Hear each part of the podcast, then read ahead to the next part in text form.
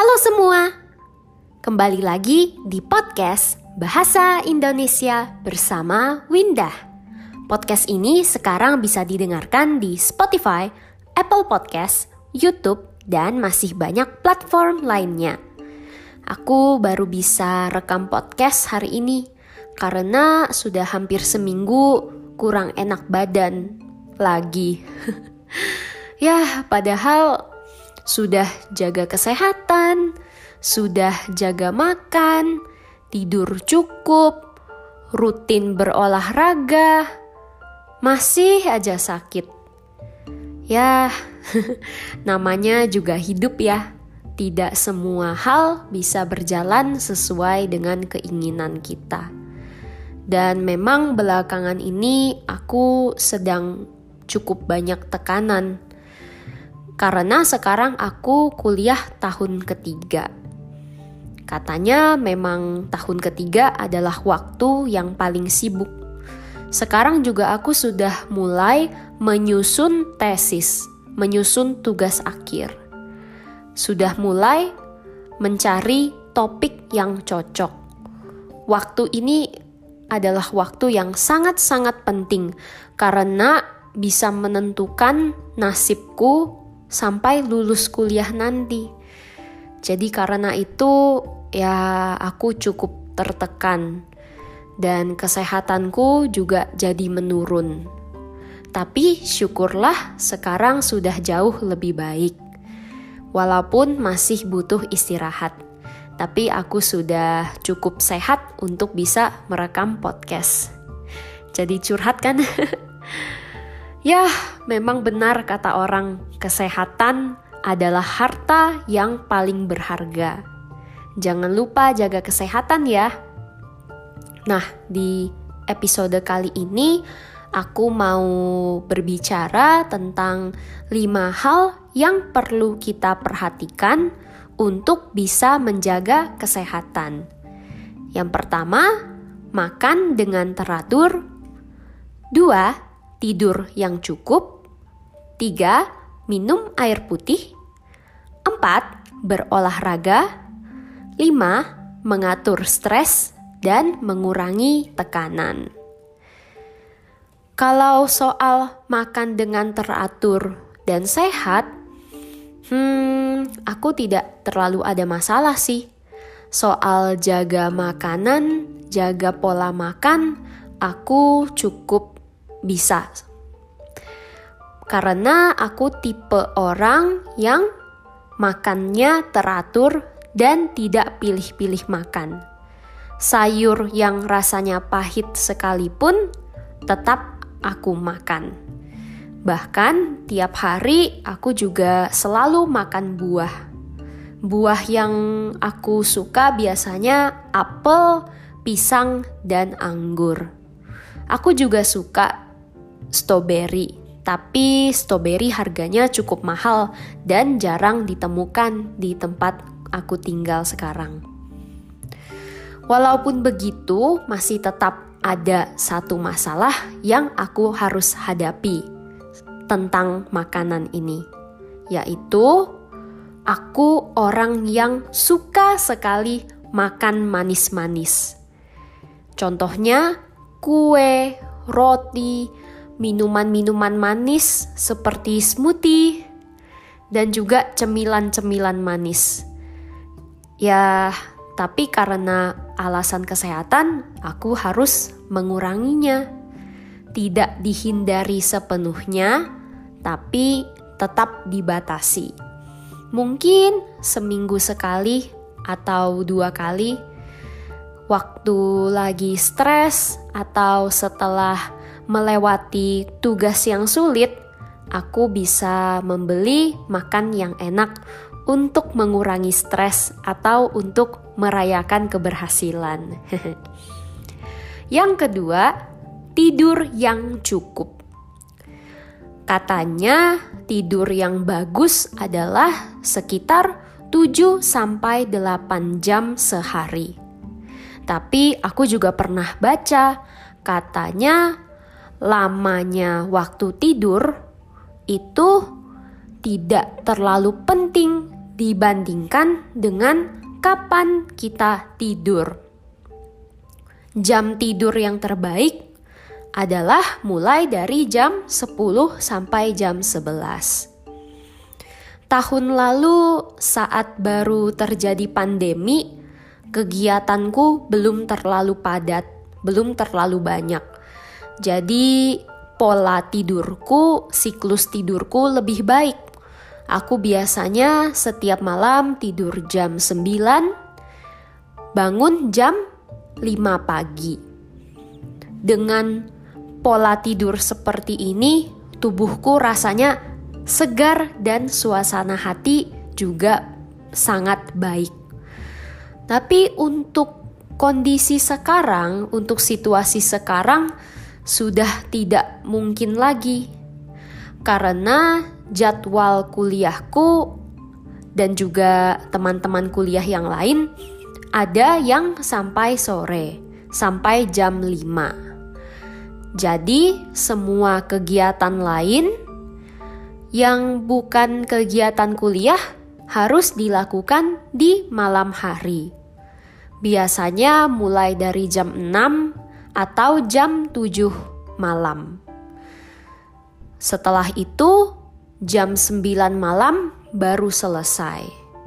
Karena rumahku jauh dari pusat kota, jadi biasanya sampai rumah sudah hampir jam 10 belum harus mandi, dan lain-lain lagi.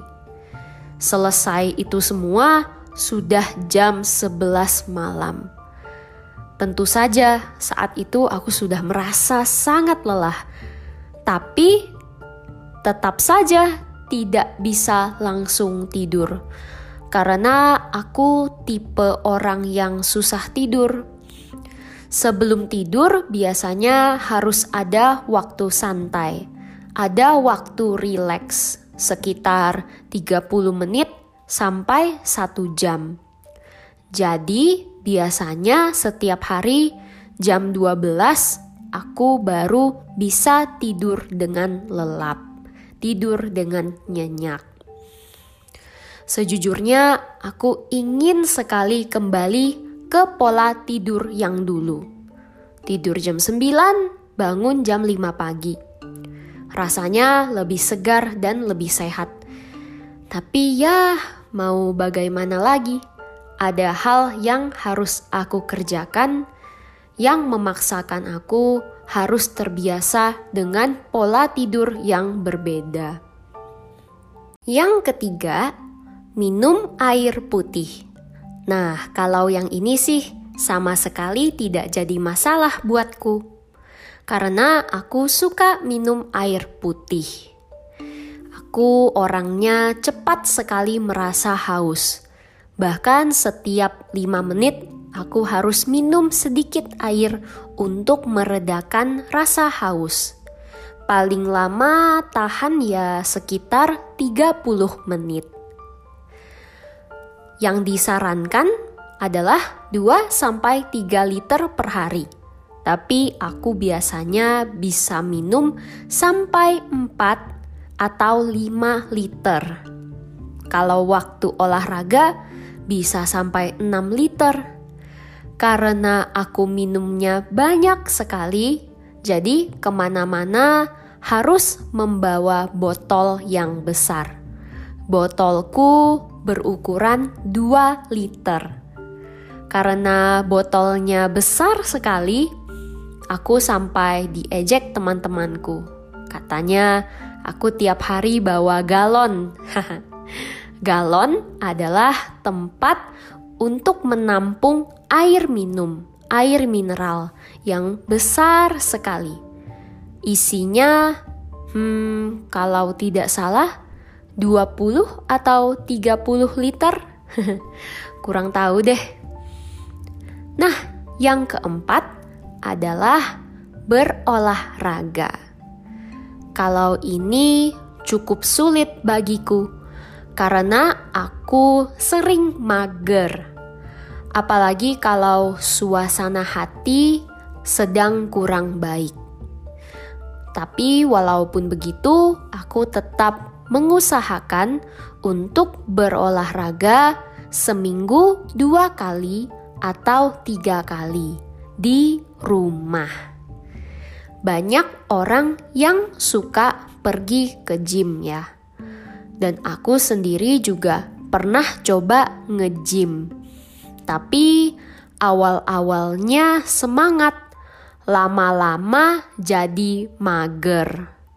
Karena menurutku nge-gym itu bukan hanya jauh, tapi banyak yang harus disiapkan. Sementara berolahraga di rumah lebih praktis dan cepat, jadi bisa dilakukan lebih rutin. Tapi kalau para pendengar suka nge-gym, lanjutkan saja. Setiap orang pasti punya cara yang berbeda untuk berolahraga. Kalau sudah ada yang cocok, tetap dilanjutkan ya, karena berolahraga, bagaimanapun caranya, adalah kebiasaan baik dan sehat yang harus dipertahankan. Yang kelima, mengatur stres dan mengurangi tekanan. Kalau menurutku, ini cukup sulit karena aku orang yang cukup mudah terbawa suasana, kurang bisa, kurang jago mengatur perasaan. Di situasi tertentu, aku mudah tertekan. Contohnya, saat beberapa hari terakhir ini, aku memikirkan topik tesis sampai kepikiran sepanjang hari, bahkan sampai terbawa mimpi.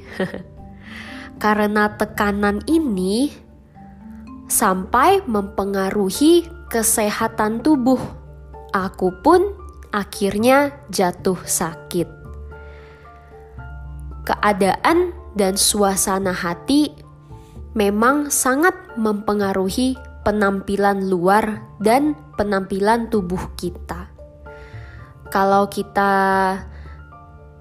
berusaha menjaga penampilan, tapi hati sedang kacau, wajah juga jadi kusam.